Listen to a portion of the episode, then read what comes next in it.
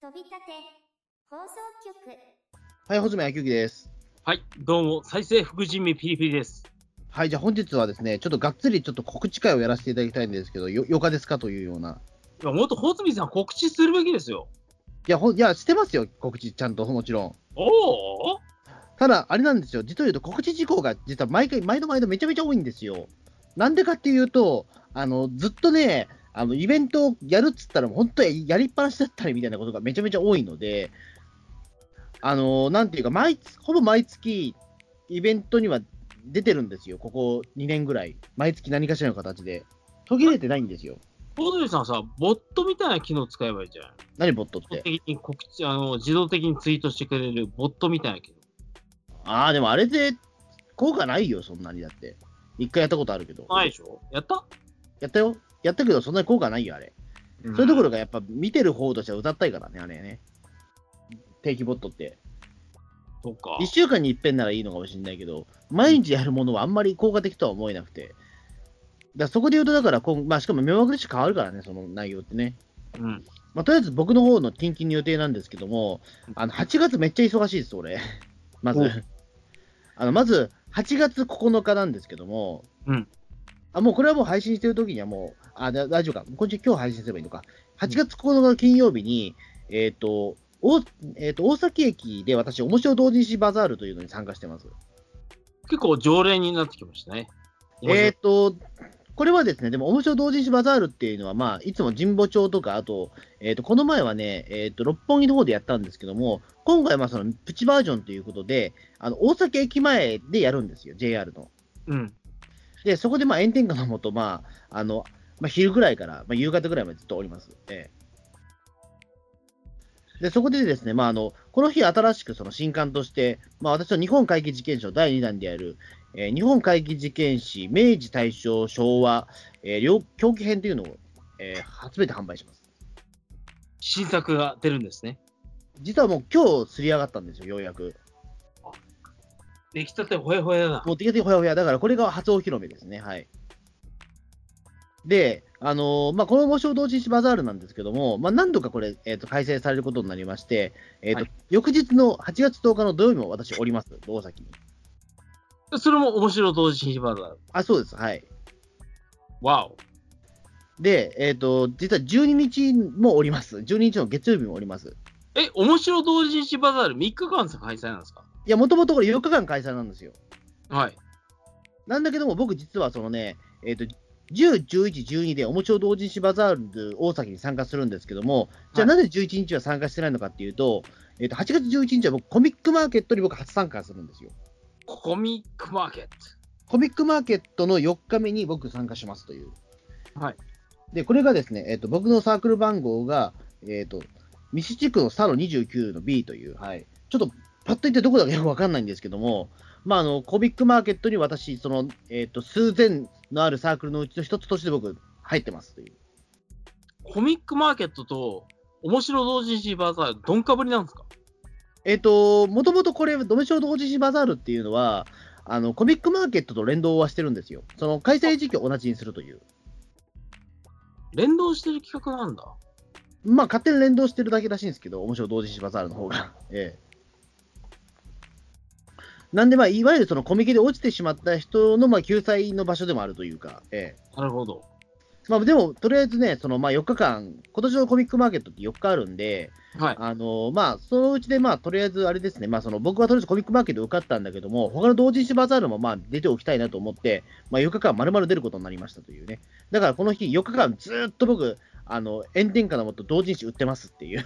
ええあのーこれね、ほあなんていうかね、同じスケジュールで動く人はね、多分田中圭一さんぐらいです、これ。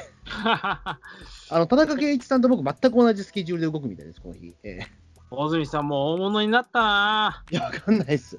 ええあの田中圭一先生だね。そうなんですよ。だから、面白ど、その、みいわゆるそのね、8月11日っていうのが、その、えっ、と、資料系とかそっちの方の同人誌の方がメインで、まあ、田中圭一さんもそっちの方らしいので、だから4日間ずっと田中圭一さんと一緒なんだよな、この日ね。本当に、この4日間。ええびっくりですけど。なんか、穂積さんの原稿をもとに田中圭一先生が漫画描いてくれてるとかなったら、すげえ面白いよね。いや、でも多分、合わないですよ、でも多分。あの、言うてもそんなに、あ、あの、なんか、友達になったりってことは絶対ないと思うので。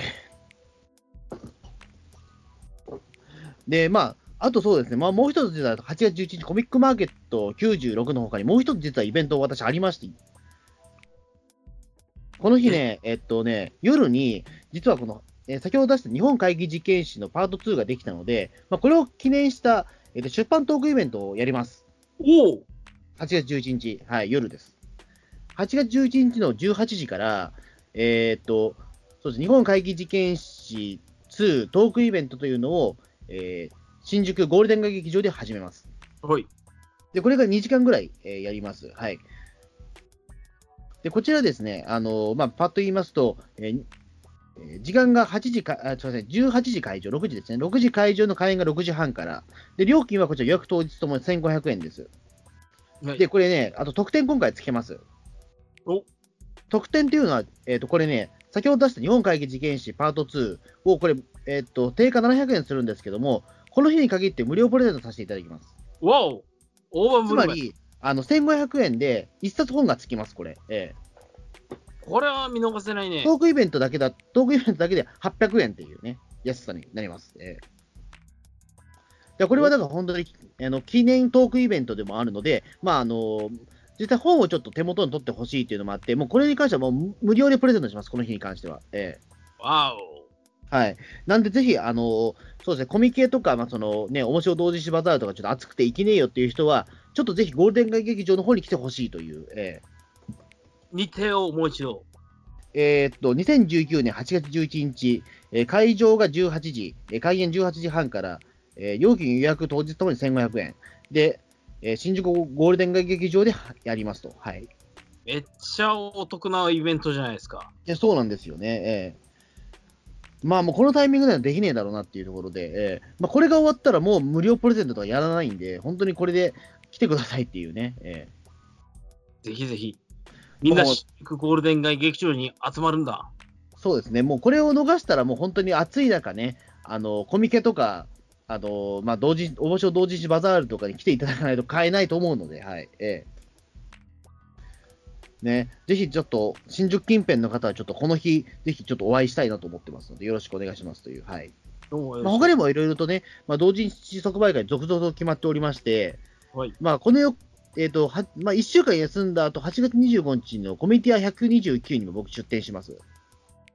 怒涛のラッシュだな。で8月はね、えっ、と、まあ、その自分のトークイベントも含めると、1、2、3、4、5、あ、5個ぐらい出ますね。はい。え ?8 月で5つもイベント出るの？あ、違うわもっとだ。え？あのーこれも告知しなきゃいけないんですけども、はい8月18日に、えっ、と、そうですね、六本木のキュービさんっていう、えっ、と、ライブ、その、まあ、イベントバーで、えっ、と、階段のライブをやりますっていう のもあるんですけど、そこでも同人誌を即売会。いや、そ、即売会じゃなく、ただ単に階段会です、それ。え、同人誌売らないんですか？あ、売ります、売ります。売りますけど、おはい。まあでもメインは階段階なんで、まあちょっと毛色は違うんですけども、はいだから本当にね、えーっと、8月中盤から後半にかけてめっちゃいろんなとこで会いますね、俺多分。えー、てか働きすぎですね、簡単に 言うと。えー、夏の小積みシーズンだね。やばいですね、確かに。俺今、今思ってゾッとしたわ。えーまあ、あと、そうですね、まあ、もうちょっと先の話になるけど、9月に入ったら、えっ、と、文学フリマ大阪っていうところで、あの、大阪まで行って、僕、同人誌売ってきます。はい。大阪へ青春18切符で GO! かなあどうしよう。迷ってますけど。大阪ああと9月もね、続々と決まってまして、まあ、これはまた後に話してもいいんですけども、はいあの、同人即売会、えーと、ここもね、9月は4つ決まってますからね、もうすでにね。ええ、9月に4つ？ーはい、決まってます。はい。うえーいや、もう本当にいろんなところに今顔出してるので、はい。ちょっといろいろ会う機会は多いと思うんですけども。普段3つの媒体で連載を持ってる穂積さんが、そんな即売会じゃんじゃん出るってやべえな。いや、やばいですよ、もう。ええいや、8月とかちょっとやりすぎたかなと思ったけど、でも9月もなかなか大変だなと思って。まあいいや。健康休めないですもんね。まあでもね、もう言ってしまうともうね、相当吸ったんでね、それだけまあ、早く売り切らないといけないんで、はい。